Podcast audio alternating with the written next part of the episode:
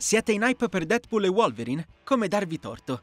Magari un tuffo nel passato potrebbe aiutarci a ingannare l'attesa, ed ecco perché il protagonista della nostra rubrica Ve lo ricordate di oggi è il Deadpool sviluppato da Egmont Studios nel 2013. Tutt'altro che un capolavoro, ma un cosiddetto guilty pleasure che a suo tempo ci ha fatto divertire non poco.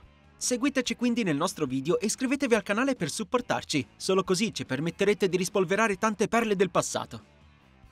Iniziamo con una piccola chicca, citando direttamente le buffe parole di Peter della Penna, guida di Eichmann Studios, in un ironico comunicato stampa.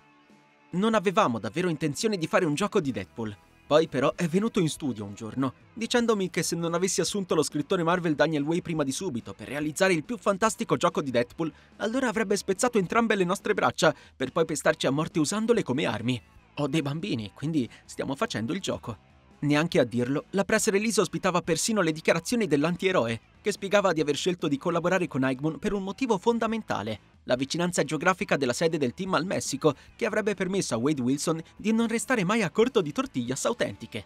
Scherzi a parte, il fatto che il titolo sia riuscito a incapsulare il DNA dei fumetti di Deadpool non stupisce per niente. È stato infatti lo scrittore Marvel Daniel Way a firmare l'esilarante storia dell'avventura, piena di humor irriverente e, come era lecito aspettarsi, rotture della quarta parete. La carneficina durava non molto, circa 6-8 ore, ma coinvolgeva volti ben noti come Cable, Rogue, Domino, Vertigo e Blockbuster.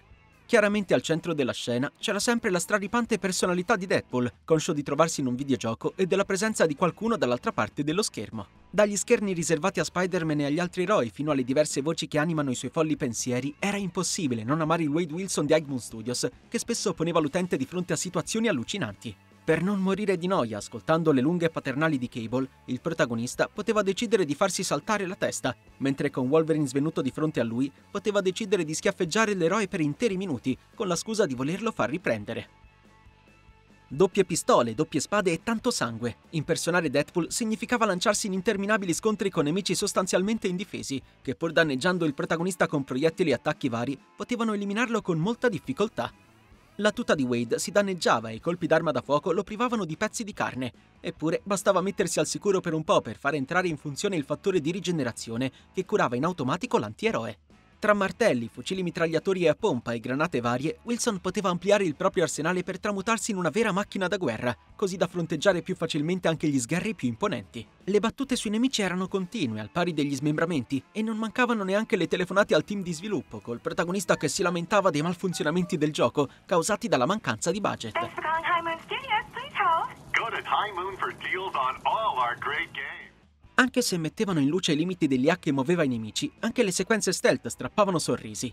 Deadpool aveva un concetto alternativo di eliminazione silenziosa, perché quando colpiti dai grossi martelli o fatti a fettine dalle spade, i poveri avversari emettevano grida di dolore prima di andare incontro a una fine brutale.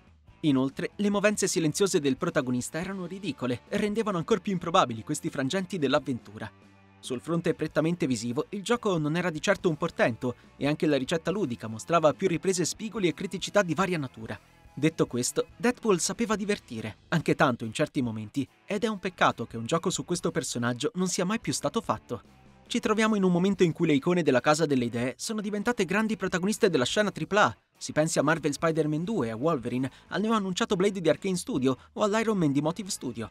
Vista la grande popolarità che Deadpool ha riscosso in questi anni sul grande schermo, sarebbe bello vederlo tornare sulle nostre tv e monitor, conscio di essere controllato da appassionati desiderosi di porgere l'altra guancia agli sgherri di turno. E voi lo avete giocato il Deadpool di Egmont Studio? Se sì, quali ricordi avete di quell'esperienza? Ditecelo nei commenti.